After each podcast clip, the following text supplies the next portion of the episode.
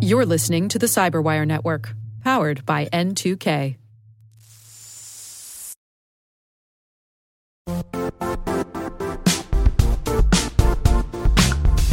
The IT world used to be simpler. You only had to secure and manage environments that you controlled. Then came new technologies and new ways to work. Now, employees, apps, and networks are everywhere. This means poor visibility, security gaps, and added risk. That's why Cloudflare created the first ever connectivity cloud. Visit cloudflare.com to protect your business everywhere you do business.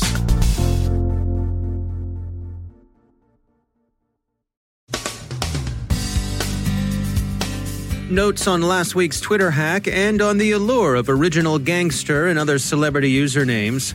Using marketing databases for intelligence collection, the U.S. government mulls a ban on TikTok, Johannes Ullrich on Google Cloud Storage becoming a more popular phishing platform, our own Rick Howard on security operations centers, and a preview of the latest episode of his CSO Perspectives podcast.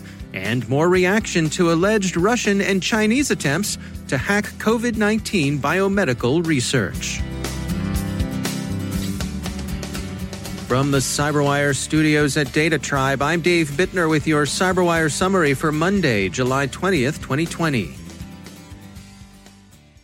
Last week's Twitter hack remains under investigation. Some personal data were taken during last week's Twitter hack, according to the Wall Street Journal. The hackers were able to change the passwords on 45 of the accounts they compromised, which of course opened the possibility that they may have been able to access users' information. Up to eight of the 130 accounts affected are known to have suffered loss of personal information. No one has so far fully and explicitly connected the hackers of those behind the Twitter hack with natural persons. The New York Times followed the incident from chatter on Discord and concluded that the hack was the work of three people, probably young, at least two of whom shared an interest in collecting interesting Twitter accounts. Two of them, one called Ever So Anxious and the other LOL, appear to have been involved in Bitcoin scams before. Both were also well known regulars on OGUsers.com, a site frequented by those interested in acquiring short, so called original gangster usernames. OG names are regarded as having special cachet because they're normally associated with early adopters of a new platform. The other sort of username that's interesting to what the Wall Street Journal calls a subculture is, of course, the celebrity username. But neither Ever So Anxious nor LOL was the original hacker. The apparent originator of the hack, one Kirk, contacted LOL with the message You, bro, I work at Twitter. Don't show this to anyone. Seriously. What he shared was a demonstration of his ability to take control of coveted Twitter accounts he enlisted LOL and Ever So Anxious as middlemen to sell hijacked accounts. Kirk is thought to have obtained access to a Twitter Slack channel where Mashable explains he found credentials posted. The hackers progressed to a celebrity Bitcoin scam. How he got that far is unclear. Twitter hasn't elaborated beyond saying Saturday, quote, the attackers successfully manipulated a small number of employees and use their credentials to access Twitter's internal systems, including getting through our two factor protections.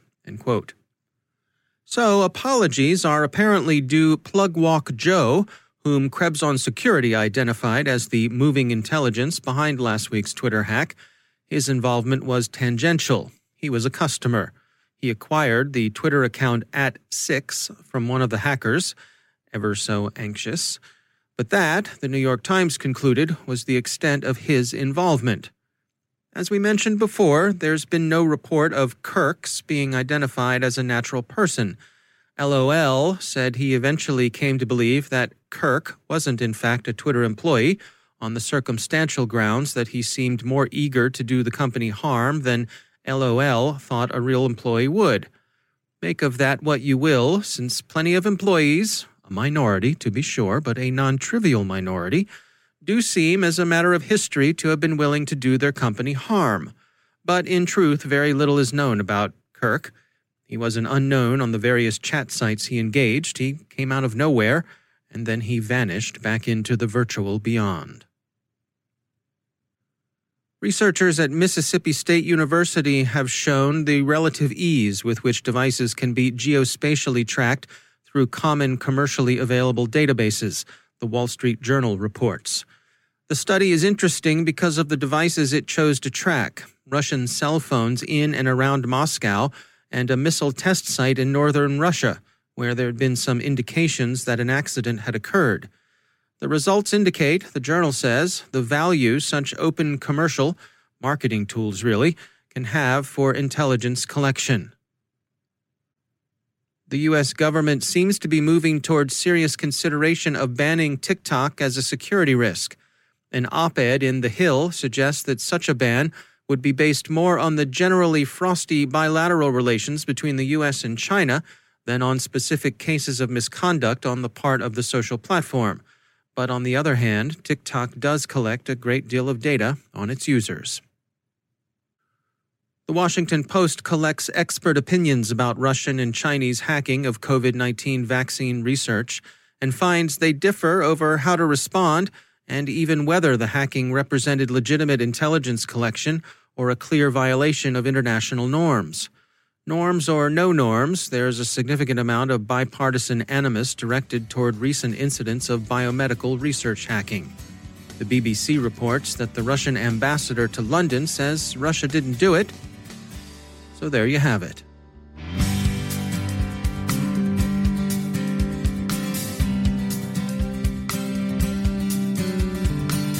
Joining me once again is Rick Howard. He is the CyberWire's Chief Security Officer and Chief Analyst. Uh, Rick, you are kicking off uh, a new season of your CSO Perspectives show that is over on CyberWire Pro.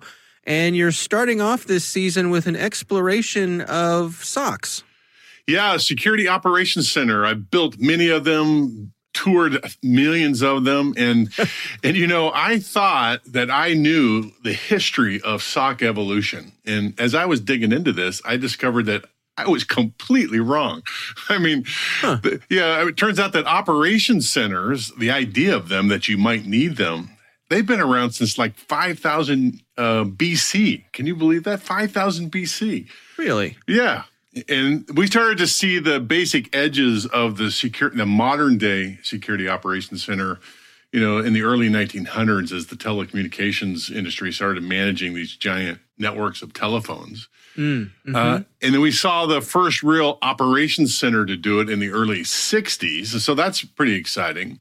But through the next 30, 40 years, we get this uh, evolutionary change from not only the telecoms, but from the intelligence community, uh, from the government, from the commercial sector, and all these folks, all these groups have started taking hits at how do you build these things. Mm-hmm. Uh, I always they, think of the uh, the the communication center in the movie War Games.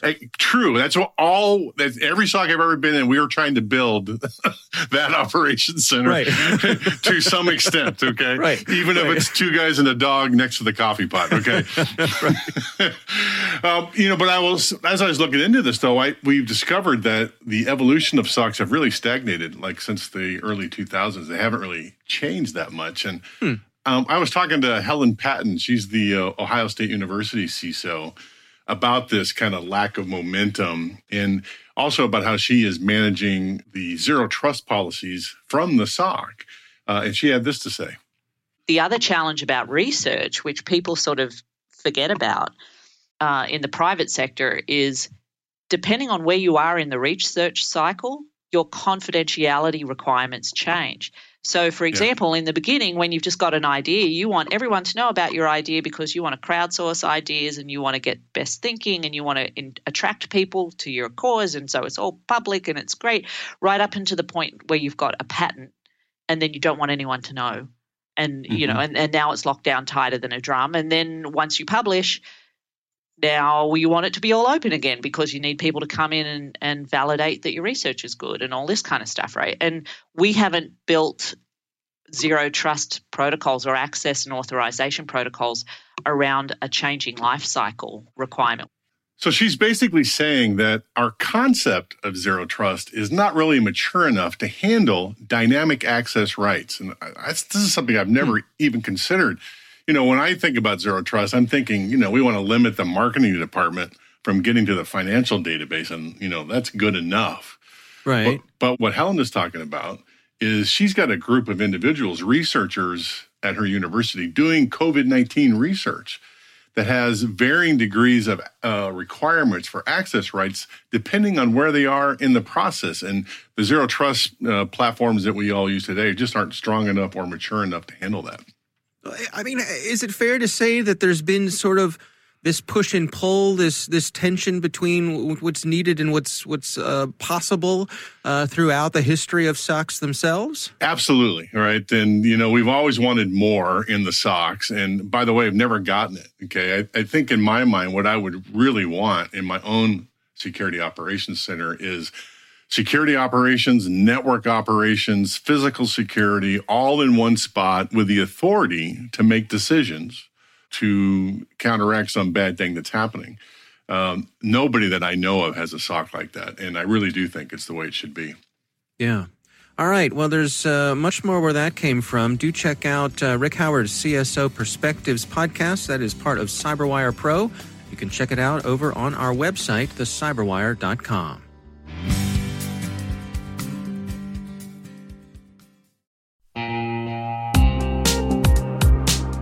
Managing the requirements for modern security programs is increasingly challenging and time consuming.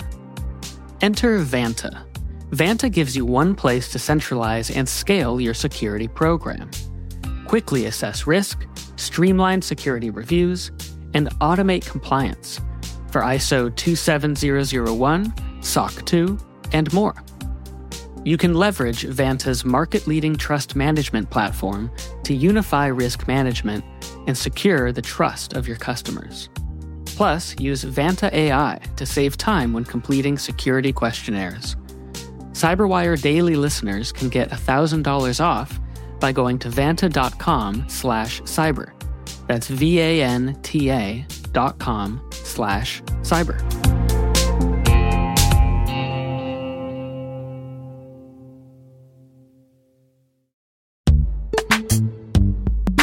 In the dynamic world of enterprise security, identity architects and IT leaders face a major challenge. Growth by repeated acquisitions multiplies the complexity of everything. Multiple IDPs, MFA providers, policy engines that all need to coexist. This can lead to fragmented user identities and policies that create security vulnerabilities and add access friction. Strata Identity solves this. Now you can decommission unneeded IDPs and consolidate the ones you'd like to keep without rewriting apps or disrupting users, engineers, and app owners. Plus, Strata's modular architecture makes it easy to integrate with any identity provider without manual maintenance and coding. Join the ranks of cybersecurity leaders using identity orchestration Visit strata.io slash cyberwire, share your top identity security priorities, and receive a pair of complimentary AirPods Pro. Offer valid for organizations with over 5,000 employees. Step into a new era of identity management at strata.io slash cyberwire.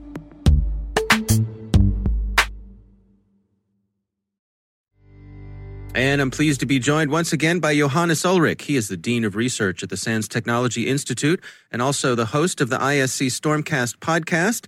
Johannes, it's always great to have you back. Um, you have been tracking uh, some stuff that's been going on within Google Cloud and uh, some folks using it for phishing. What's going on here?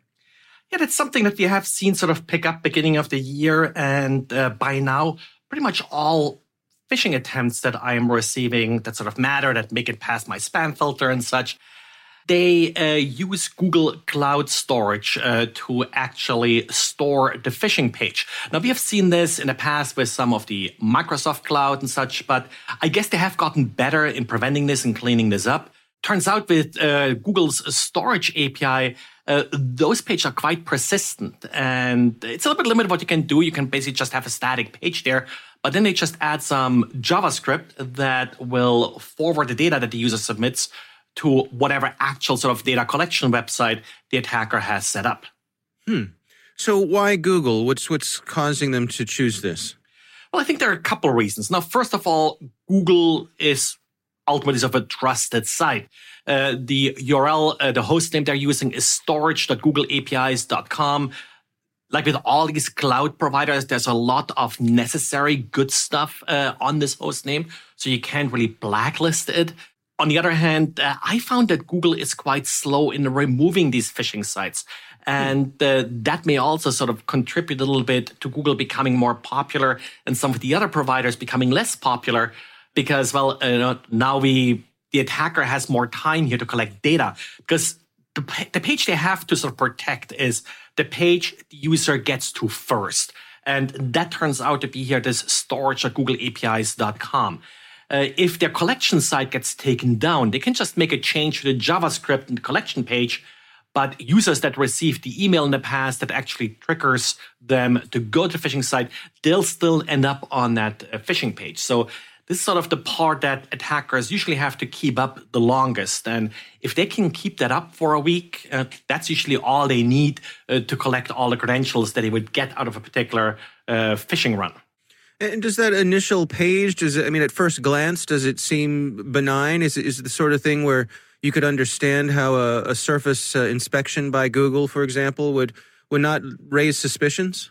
Well, actually, it usually is just copy pasted code from uh, the particular page that they're trying to impersonate. So, mm. you know, uh, some simple signature based matching or so may actually uh, capture a lot of these pages.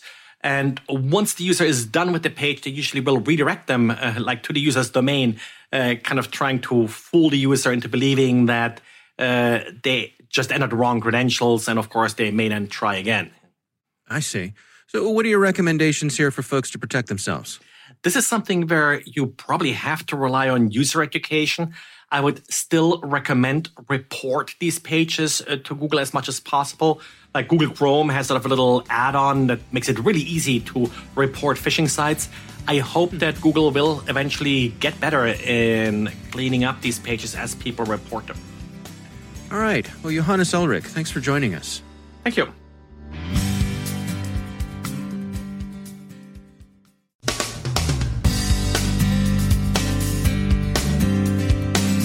And that's the Cyberwire.